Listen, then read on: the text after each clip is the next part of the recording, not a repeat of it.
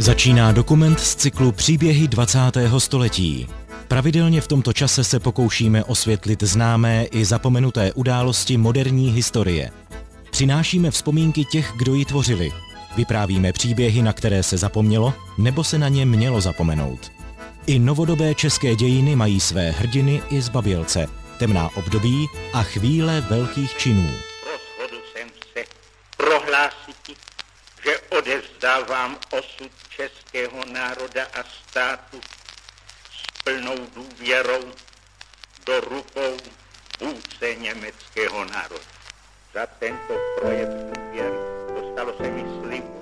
Člověka nepřestanou udivovat příběhy českých dívek, které vyrůstaly ve 30. letech, dospěly za druhé světové války a vstoupily do československé armády v zahraničí a bojovali za osvobození této země.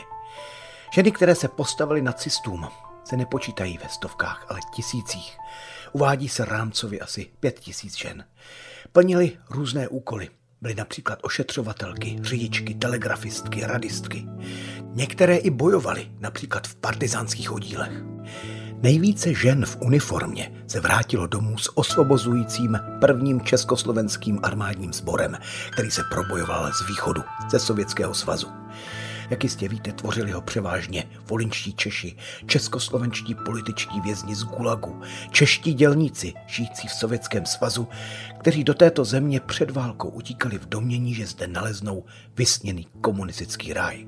A tím vlastně začíná příběh paní Boženy. Od mikrofonu vás provází Mikuláš Kroupa.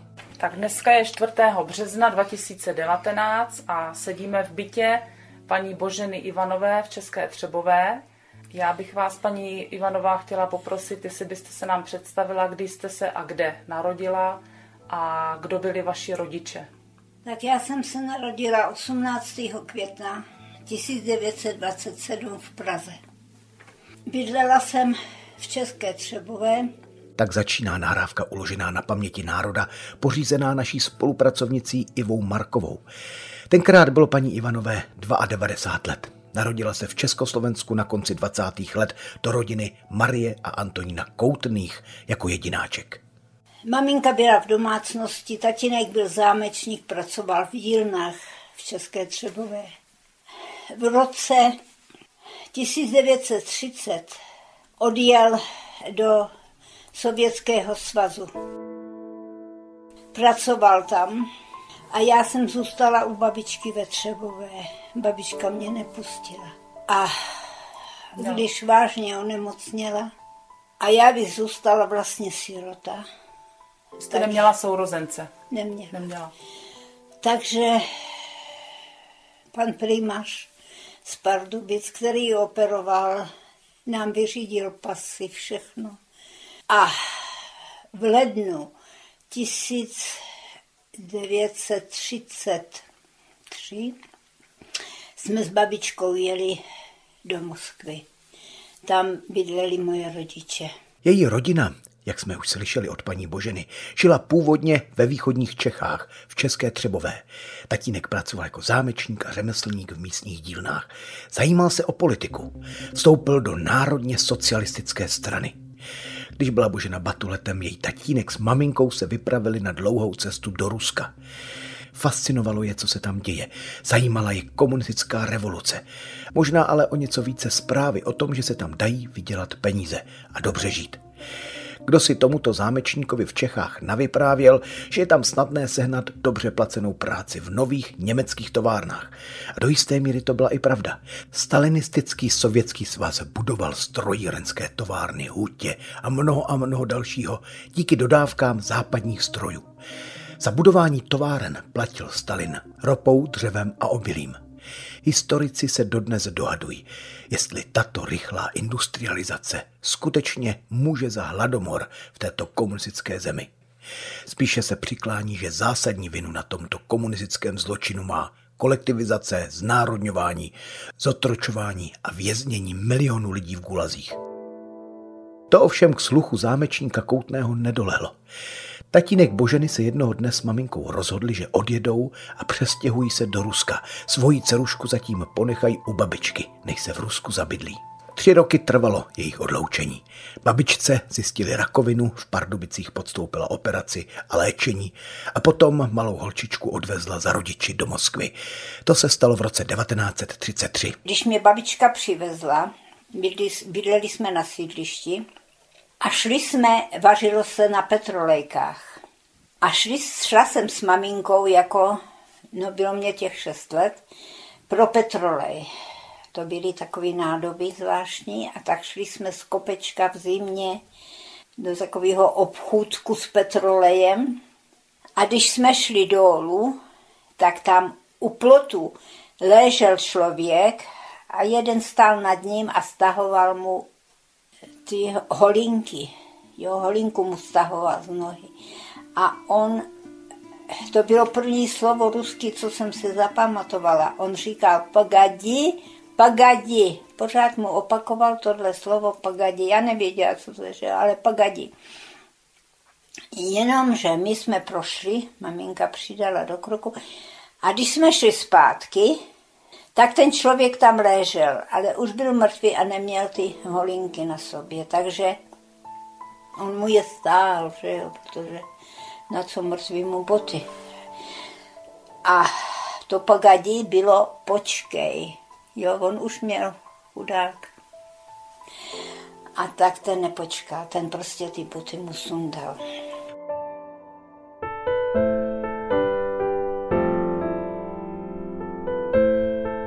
Posloucháte příběhy 20. století.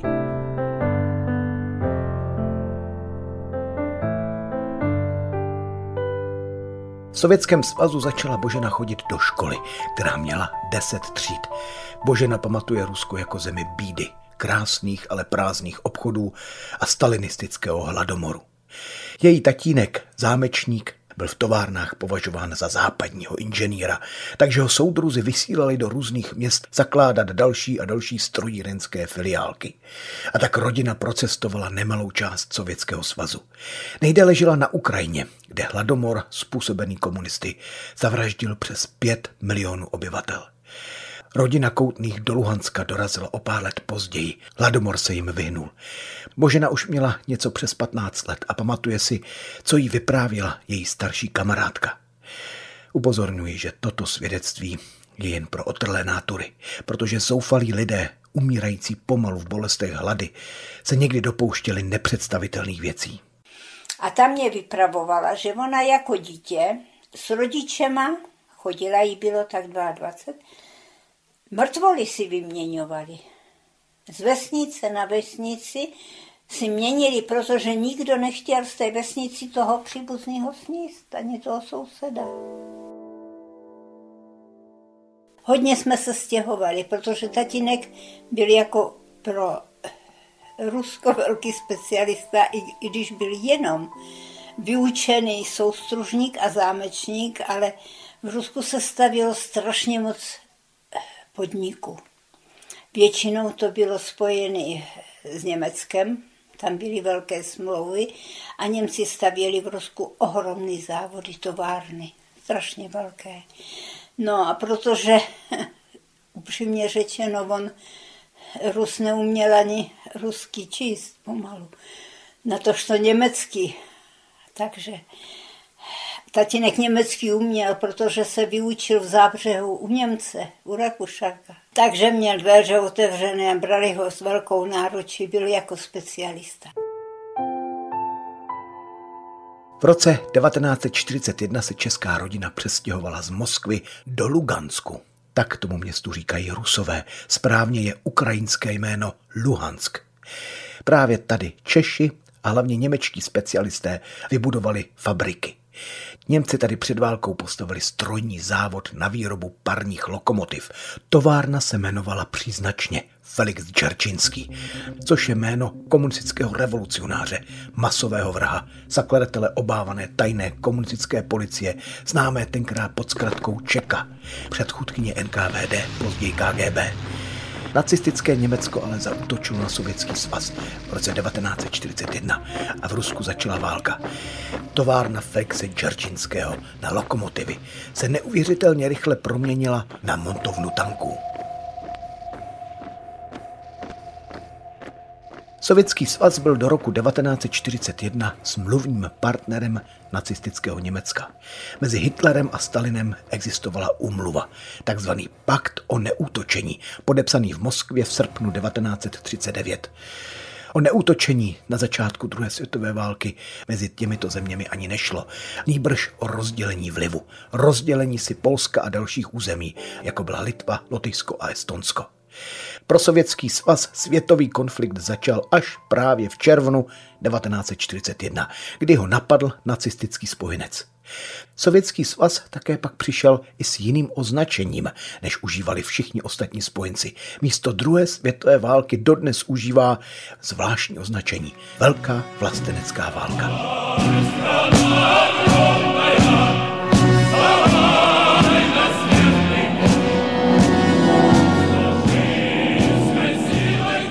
Termín poprvé použil sovětský tisk hned druhý den, kdy Německo provedlo první nálety.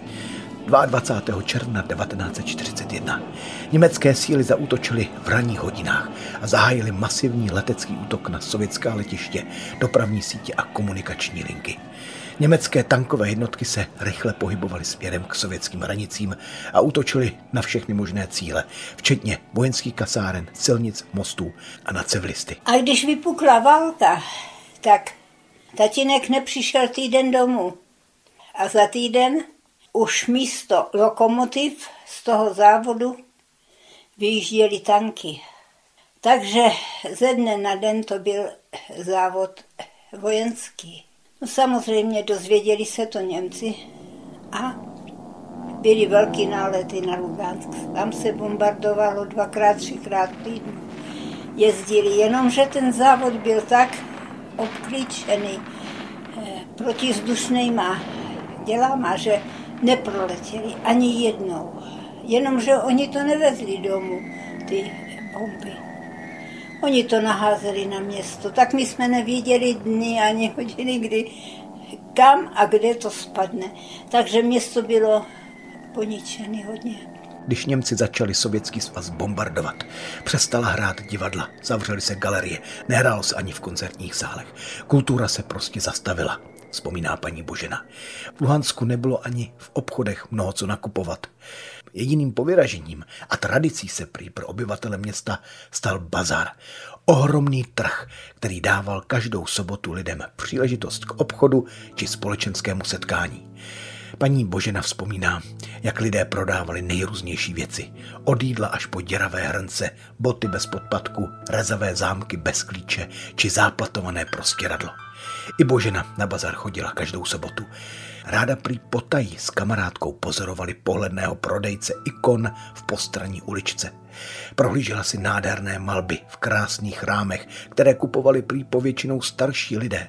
A Božena si prý mimochodem všimla, že tyto křesťany sledovala tajná policie. Na bazaru se také prodávaly okrasné květiny. Byly to ale prý jen obarvené trávy, které rostly na stepy za Luhanskem a sbírali je děti. Ve stepi za městem také žili jedovatí pavouci, které chodili děti lovit, protože se pavouci dali výhodně speněžit v lékárně, kde z nich vyráběli jakési sérum. Božena Ivanová vzpomíná na přírodu, jak jí tento pavouk zachránil život. I přes přísný zákaz rodičů se jednou v sobotu vydala s kamarádem na lov tohoto pavouka. Najednou začaly sirény houkat nálet. Děti se schovaly do nejbližších domů a čekali, až bude po všem. Tramvaj zastavila, nejela, že jo. My jsme se rozběhli po ulicích, tak e, u baráku jsme se skovávali, protože oni mrchy vždycky s kulometem a když viděli pohyb, tak stříleli. No, od, odvolali pohyb a oni dělali nálet. A teď my jsme říkali, kde oni tam dělají na tím Luganském nálet, nad tím městem. No co myslíte, oni vystříleli bazar bazar v sobotu, neděli bazar plný, jo, to byly tisíce, stovky tisíce lidí, a oni přiletěli tři, to byl roj, tři stíhačky e, se střelcema. A teď takhle nálet, to bylo ohromný náměstí, snad jak byli to myšli, a ten druhý zase takhle. A nebylo kde utíct. A oni stříleli a stříleli a teď my jsme odvolali nálet, no tak my jsme jeli s těma pavoukama do města a když se to tam dalo do té lékárny, tak jsme se vraceli a přes to náměstí, tam nebyl živáček, tam nebyl živáček. Celý náměstí tisíce lidí vystřílený leželo. Jo, to jenom byl potok krve. Ježíš Maria, no to bylo podívaná. Božena utíkala domů. Nikdo v bytě nebyl. Vyhlížela rodiče a čekala výprask za to, že lhala a místo na bazar šla na pavouky. Rodiče dlouho nešli, protože hledali svou mrtvou dceru mezi rozstřílenými těly na bazaru. Když přišli domů a uviděli dceru živou, plakali štěstím, vzpomíná Božina, která tenkrát viděla poprvé a naposledy tatínka plakat.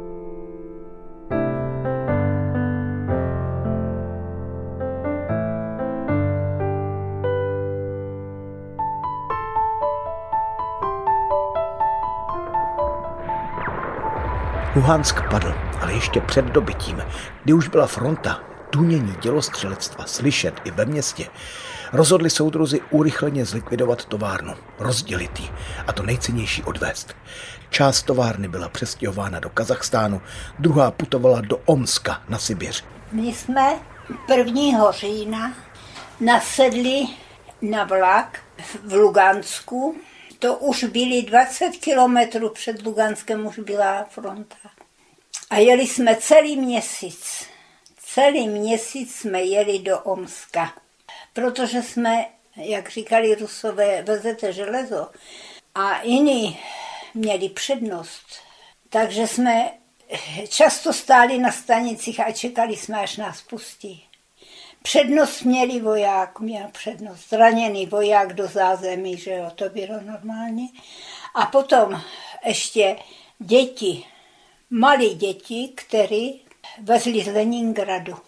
Jesle a školky se vyvážely. Leningrad byl obsazený a tam, tam nebylo co jíst, tam byl hlad, že jo, tak se snažili aspoň zachránit ty děti.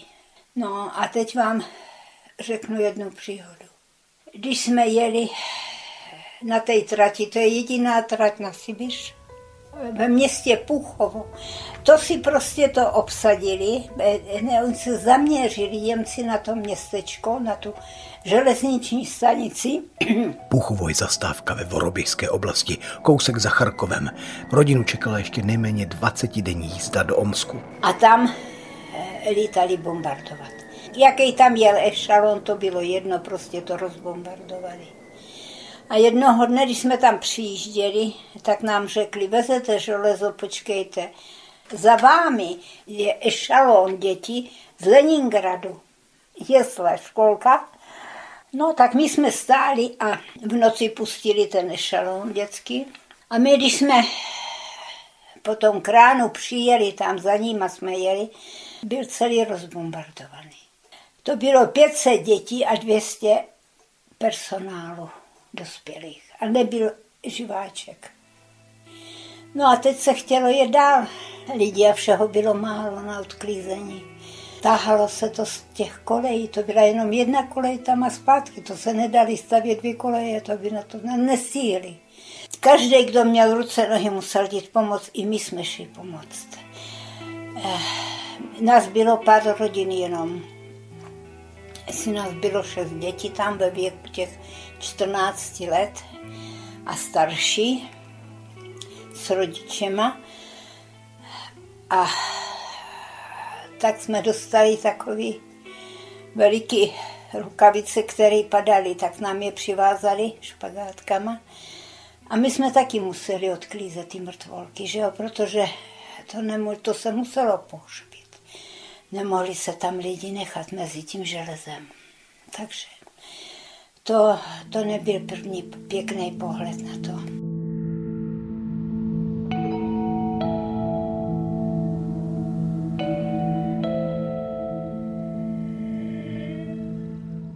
Posloucháte příběhy 20. století.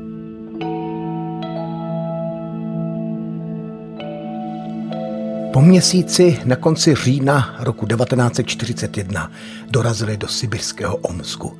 Vyložili náklad, stroje do továrny a po nějakém čase tady soudruzi začali opět vyrábět silně opancéřované tanky T-34, sovětské stroje, které tato země používala v bojích za druhé světové války nejčastěji. Rodina paní Boženy tady na Sibiři prožila ruskou zimu. Mrazy dosahovaly až minus 50 stupňů. Božena si z toho pamatuje, že jí maminka nepouštila do školy. Dlouho se ale na Sibiři nezdrželi. Soudruzi zjistili, že v Kazachstánu potřebují opět zámečníka Koutného, aby i tam pomohl vybudovat fabriku z oné druhé části továrny Džeržinského. A tak rodina po pěti měsících opět cestovala, tentokrát na jich do Kazachstánu. V Almatě se z novin a rádia dozvěděli, že v Buzuluku se formuje československá jednotka. No tak tatínek nevál, jo. Za dva dny měl vyřízenou, vyřízený odklad, e, přerušil práci a prostě jel do Buzuluku. A my jsme za ním přijeli až začátkem srpna, protože nebylo na cestu, že tatínek šetřil, dostával kapesné, tak až našetřil, tak jsme měli na listky a přijeli jsme do Buzuluku v srpnu s maminkou. A tam jsem vstoupila do armády a protože mě bylo už 15, tak mě vzali přímo jako eleva. Ale tatínek řekne, ty půjdeš do školy, tak já ještě tu osmou třídu, tam se v desáté třídě maturovalo, tak já ještě tu osmou třídu jsem v Buzuluku jako dodělala. Zvláštní roli při vzniku československé armády na východě v Buzuluku sehrál československý vojenský diplomat Heliodor Píka, kterému se podařilo s mandátem československé exilové vlády vyjednat na Sovětech propuštění československých vězňů z Gulagu.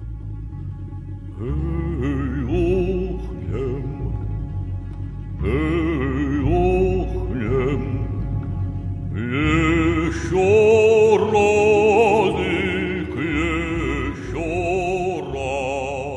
První vězni z lágrů, ze kterých pak vznikla naše armáda, přijížděli do Buzuluku vlastně ve stejnou dobu jako pan Koutný se svojí rodinou, s manželkou a 15-letou dcerou Boženou. Pan Koutný se stal vojákem v kulometné rotě. Maminka u armády přijala místo kuchařky v důstojnické jídelně a dcera si dodělávala školu. Pamatuje si na tyto zbídačené Čechoslováky, kteří přijížděli z lágru a jak prožívali nadšení, že jsou na svobodě, ve vojenské uniformě a půjdou osvobozovat svoji vlast. Přijížděli do Buzurgu jako kostlivci. Strašně mě jsme vždycky jako děcka utíkali lítat na nádraži, ale měli dobrý kořínek. Dostali větší porci chleba, přidali jim brambor. Za chvíli z nich byli zdatní vojáci.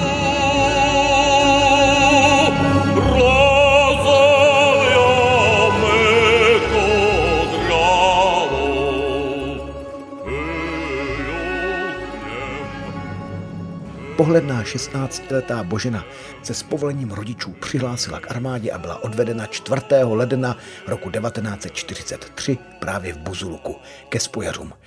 Patřila zatím k nepočetné skupině dívek, které se hlásily jako dobrovolnice do armády. Božena vypráví, že kolem dívek se točili vojáci a vyznávali své nejhlubší city. Jak to tedy v Buzulku chodilo z pohledu tenkrát dospívající krásné dívky? Byli starší děvčata, měli známosti, ale ne s vojáčkem, že jo, důstojníkem.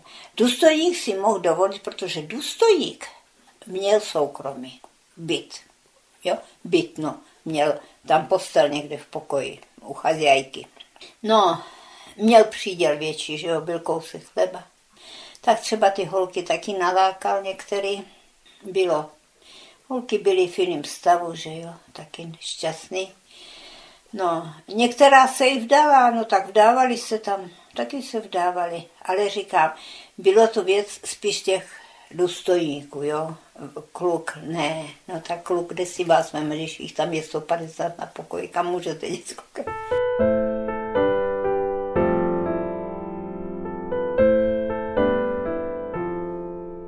První vojáci formující se v Buzuluku měli čtyřměsíční výcvik, pak byli převeleni k dalšímu cvičení v Jefremově, k paradesantnímu výcviku. Brigáda měla v té chvíli zhruba kolem dvou a půl tisíc vojáků. Později se jednotka přesunula z Jefremova do ukrajinského Proskurova k dalšímu výcviku. A tady odsud byla Božena převelena na jich, do Sadagury, k rumunským hranicím, kde bylo potřeba více spojařů k dělostřelcům. Jejich vlak se pomalu šinul po trati, kterou by dnes projel asi za dvě hodiny. Jejich cesta trvala dny. Vlak se pojednou zastavil u kamence Podolského, což je jeho ukrajinské městečko. Byl v té chvíli nedávno osvobozený. Trať byla po náletu rozbitá. Kromě kolejí tam prý takřka nic nebylo. Vše v rozvalinách. Božena vystoupila z vlaku a okamžitě jí uhodil do nosu strašný zápach. Nyní je třeba předtím, než pustím svědectví paní Božiny Ivanové, připomenout, co se stalo v Kamenci Podolském v srpnu 1941, tedy více než rok předtím, než tu zastavil její vojenský transport. V létě roku 1941 rozhodla maďarská vláda o vyhoštění asi 17 tisíc židů ukrajinského a polského původu, kteří žili na území Maďarska. Ti úředním nařízením ztratili občanství. Byli odvezeni na tu část část území Ukrajiny, kterou okupovali Němci. V německých rukou byli židé nuceni pochodovat asi 100 kilometrů z lágru z ukrajinské kolomie do městečka Kamence Podolského. Tady došlo ke strašnému masakru. Během dvou srpnových dní je spolu s místními židy zavraždili příslušníci Einsatzgruppen pod velením SS generála Friedricha Jakelna. Stalo se to 27. a 28. srpna 1941. Němci tu zastřelili či udusili zakopáním živých lidí, včetně starých a dětí. 23 600 lidí převážně židovského původu. Jedná se o první masovou vraždu provedenou nacisty ve snaze o takzvané konečné řešení židovské otázky. Němci si vymysleli, vzali nákladní vozy, přijeli před školu a řekli, že tohle jsou barbaři, nemají výchovu, nemají vzdělání, Rusím nic nedá, takže oni ty děti naložej a odvezou je do Německa na převýchovu, aby z nich byl kulturní národ. Takže třída po třídě se nakládala na ty nákladní auta, Místo do Němec je vezli do Kamenec Podolsku, do těch ohromných jam. Tam ty děti postavili okolo jámy a pár vojáků, pár vojáků s puškama stáli opodál a stříleli. A že ty děti byly jeden vedle druhého, před tou jámou namačkaný, tak když ten Němec zasáh jednoho, střelil do něj, tak on, že ho se chytal něčeho, souseda, a padali do těch jam. A tam byly tisícovky, ne stovky, tisíce dětí. Tam z celého okolí ty Němci vyvezli školy. Ty jámy tam byly čtyři. A to si nepřejte, ten objem a těch mrtvolek. Božena seděla ve vlaku, který zastavil cestou do rumunského výcvikového střediska. Božena nikdy předtím nic o kamenci podolském neslyšela. To, co tam ale viděla, se jí vrilo do paměti. Od výpravčího se dozvěděli, že tam budou stát minimálně 24 hodin. Opravy trati postupovali pomalu, protože muži bojovali na frontě a na práci zbyly převážně jen ženy. Československá vojenská skupina, tři ženy a pět mužů, vystoupilo z vlaku a ucítili zápach. Ptali se výpravčího, co to je. A ten je poslal na kopec k lesu, ať se prý podívají, co dovedou Němci. Po dvou kilometrech přišli na pole plné ohromných jam. V těchto hromadných hrobech se nacházely rozkládající se těla zavražděných lidí, včetně těl malých dětí.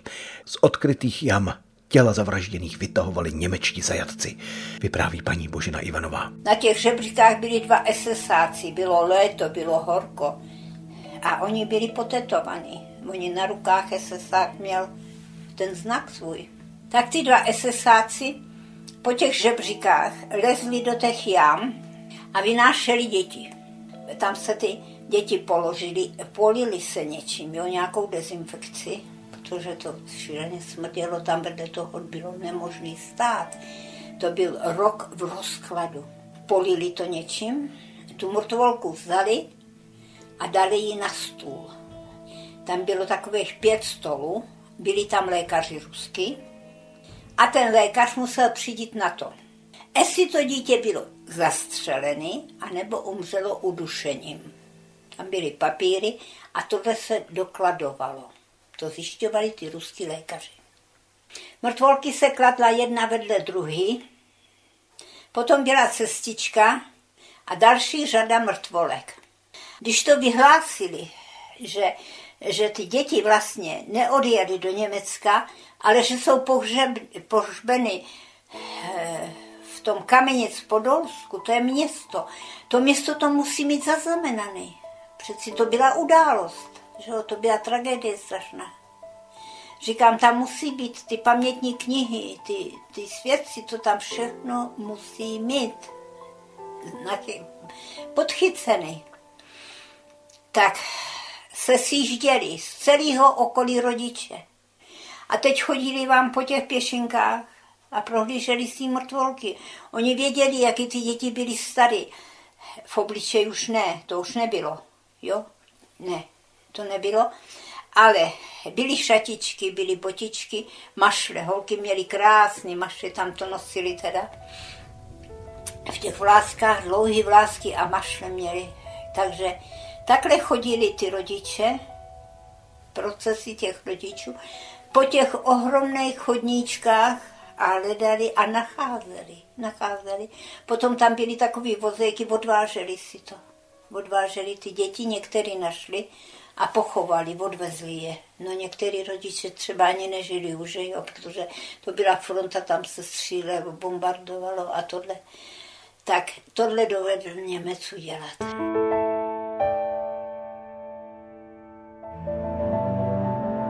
Když Boženu odvedli, bylo jí 16 let, na konci války 18.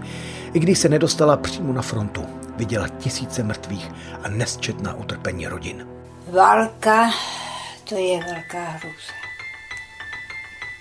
Utrpení rodin.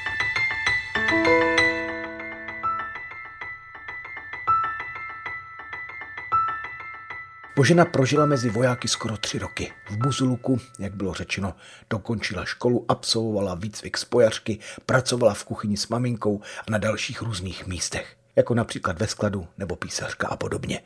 Vypráví o válce jinak, než by třeba vzpomínal její tatínek sloužící v kulometné rotě. A tatínek byl přísnej, strašně. Je, ten byl přísnej. Já jsem tak ráda tancovala. Ne, ne. Nesměla jsem, nesměla. Já měla, ono, voják, to, je, to jsou a předpis A1.1. A tam je, že voják do 10 hodin má volno, jo? Do 10 hodin, 10 hodin musí být v kasárnách. A mě tatínek řekl, ty budeš v kasárnách v 9. A můj tatínek byl víc než velitel. Protože co řekl tatínek, to byl zákon. Takže já, když jsem šla v neděli na tanec do Důstojnické jídelně, tak tam se tancovalo do deseti a já už devět kousala do. Božena ovšem kromě tancování měla touhu být opravdu co platná v bojích na východní frontě. Patřila ke třem dívkám, které byly i přes nemalý odpor mnohých vojáků zařazeni k výsadkářům, k bojové elitě Československého vojenského sboru na východní frontě. U druhé paradesantní brigády byla pouhá tři děvčata, spojařky, kromě Boženy ještě Vlasta Kadaníková a Ludmila Studničková. Jako ženy si užili mnohé ústrky, protože podle svědectví Boženy hlavně Slováci nechtěli ženy v armádě. V Buzuluku měli ženy své místo v kuchyni, ve výdejně uniform, ale u paradesantní brigády vítané nebyly. Občas si vojáci z těchto třech dívek u výsadkářů dělali připitomělou legraci, zpívali jim na zlost písničku.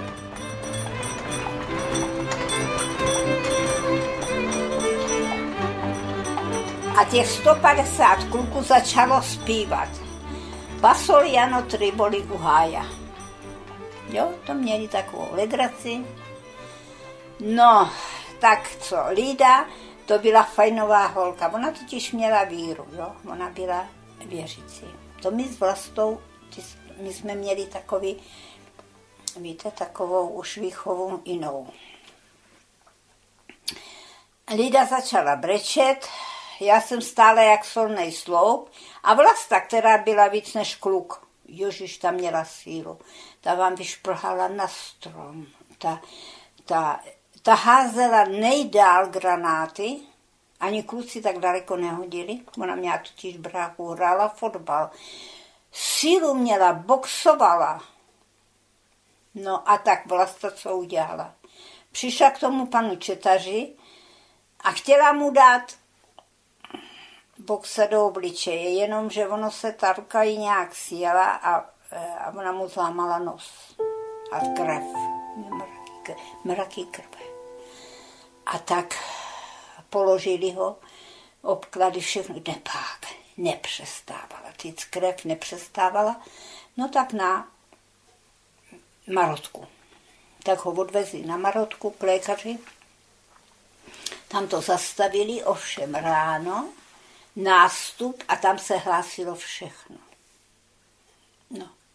Hlásilo se všechno, co se stalo. A kdo chybí, no četař chyběl, co se stalo, vlasta mu zlámala nos. Ovšem nebyli oni viní, byli jsme viní my, že jo, tak my, já vás potrestám, velitel řekl, až budete černý slova. No a nemohl nás zavřít, protože seděli tam kluci v base. A tak si na nás vymyslel, to byly velikánský kasárna, tam byla kašna. Veliká kašna, krásná. A okolo té kašny chodili večer vězni. Je vyváděli jednou za den, chodili se projít. A tak sedět nemůžete, budete makat, budete chodit na cvičiště, ale večer vy dvě hodiny budete chodit s těma vězněma okolo té kašny holky. No a aby to bylo slyšet, aby to věděli celý kasárna, všechny, že jo, jednotky, tak vy budete zpívat. Zpívali vězni, zpívali jsme i my, no tak to bylo hurá, to byla ostuda. Ježíš, to byla ostuda. Ale přežít jsme to taky museli. No, Lida ne, Lidu netrestali, ale my dvě jsme vždycky něco odnesli, no. Nedali jsme se.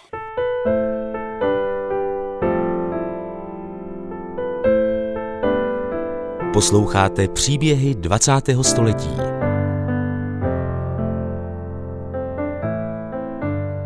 Na východní frontě bojovalo pod československou vlajkou asi 32 tisíc bojovníků, převážně právě v prvním československém armádním sboru.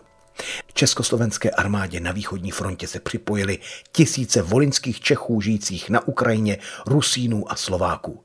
Často se jednalo o sedláky, řemeslníky. Někdy i 15 letí, kteří předstírali, že jim 18. Výjimky měli jen rodinní příslušníci, jako Božena. A ta si pamatuje na nováčky na východním Slovensku. To byl takový výcvik, víte, to bylo takový rychlokvašky, se říkalo.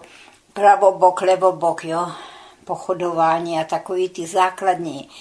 E, tomu se dalo tak tři, čtyři dní. Ovšem střelnice, střelnice, ty tři neděli kluci střílet museli. Jo, to se museli naučit. Házet granátem a střílet, to jo. Takže, ale nepřejte si, co všechno to, ty civilové i cigáni potom museli přijít. Jo, a ty chodili k nám bosy. Ty neměli boty. No a tak se oblíkli, dostali boty, uniformu, umili se všechno kluci, výcvik prodělali. A taky se nám stalo, že dva utekli. Ježíš velitel, velitel byl nešťastný, velitel, velitel nám dělal partizán. Byl, v partiz, byl jako v bojích, v povstání. Měl těžce zraněnou pravou ruku. Kapitán Antonín Brezáni a tak co dělat, protože jo, když odejde, to, to je smrt, to vojáka zastřelí. Zběhy jako se netrpěli. A oni se vrátili. A proč utíkali? No, protože v té cigánské osadě museli ukázat, že mají boty, že jsou obuti. Takhle to bylo. Takže vojna to byla.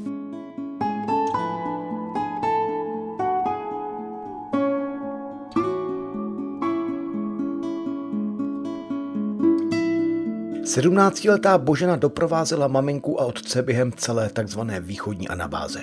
Od Sokolova, Duklu až po osvobozující operace v Československu. Bojích nebyla, pracovala v týlu jako písařka a překladatelka z ruštiny. Její otec vedl výcvik, maminka vařila. My jsme dopravu neměli žádnou. Kotel se musel na jídlo, že jo? to se v kotli vařilo, tak že z vesnice do vesnice nás vezl vůz a koně.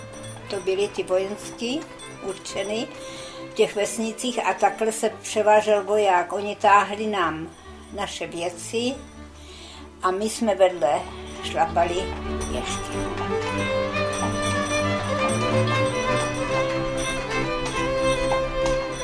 Tak jsem takhle došla až do Kroměříže. Z toho, Sloven- z toho Polska až do Kroměříže. A když jsme byli v Kroměříži, naše jednotka šla dál až na Prahu. Já jsem řekla dost. Tady je Třebová, kousek Třebová, je tady babička, já jdu domů. A tak jsme s maminkou v Kroměříži ukončili vojenskou anabázi. Polském městečku Přemyšli měla na konci války na starost padáky. S devítičlenou skupinou dívek kontrolovali ve skladu stav použitých padáků. V neděli dostali dívky ve městě volno, šli do kina a do kostela. Božena je doprovázela, i když nebyla věřící. Všimla si totiž jednoho českého pohledného vojáka z leteckého pluku, který tady ve městečku chodíval do kostela. A tak se zamilovala. Říká, že si byli s Pavlem souzeni. Vzali se až po válce, potom, co si ji našel v České Třebové.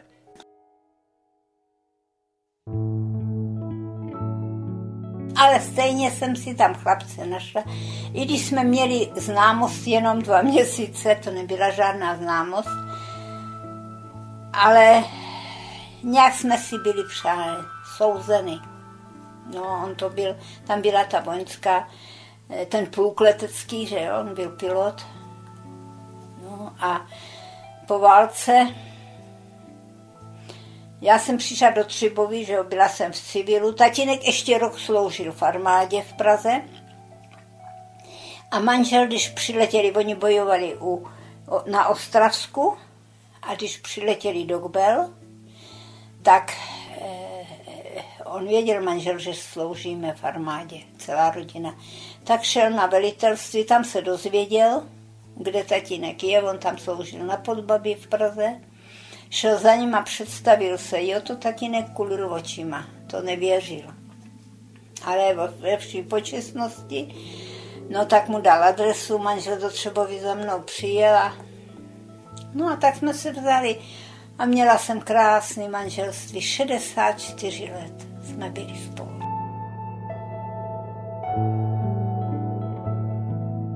Říjnu 1945 se Božena provdala za Pavla Ivana. Narodili se jim dva synové, které, jak říká, vychovala v podstatě sama, protože manžel stále sloužil u leteckého pluku a převelovali ho na všechna možná letiště. Božena Ivanová zůstala v domácnosti, ale pochopitelně manžela s rodinou doprovázela. Často se stěhovali do Plzně, Pardubic, Prostějova, Pěšťan, do Žadce, až se pak po letech vrátili zase domů do České Třebové. Ke svatbě dostala hezký dárek od tatínka, který věděl, co jí čeká. Já když jsem se vdala, tatínek říká, ty si bereš vojáka? Já ti dám svatební dar. Nechal udělat krásné čtyři bedny lehonky z překlíšky a kostur to mělo dřevěnou a byly to překlíšky, jo, lehonky bedny. A to byl dar. To se každý rok nabalilo a zase jelo a zase rozbalilo a do sklepa a zase zbalil cigáni. Hmm. Pořád jsme jezdili. Ale tady jsme zakotvili, do Třebovy jsme přišli v roce 63, tak to už dlouho jsme tady. Tady už jsme dlouho. V roce 1963 se usadili v České Třebové, kde Božena pracovala jako úřednice v zásobovacím skladu železnic. V roce 1979 odešla do důchodu. Manžel zemřel v roce 2006, prožili spolu 64 let.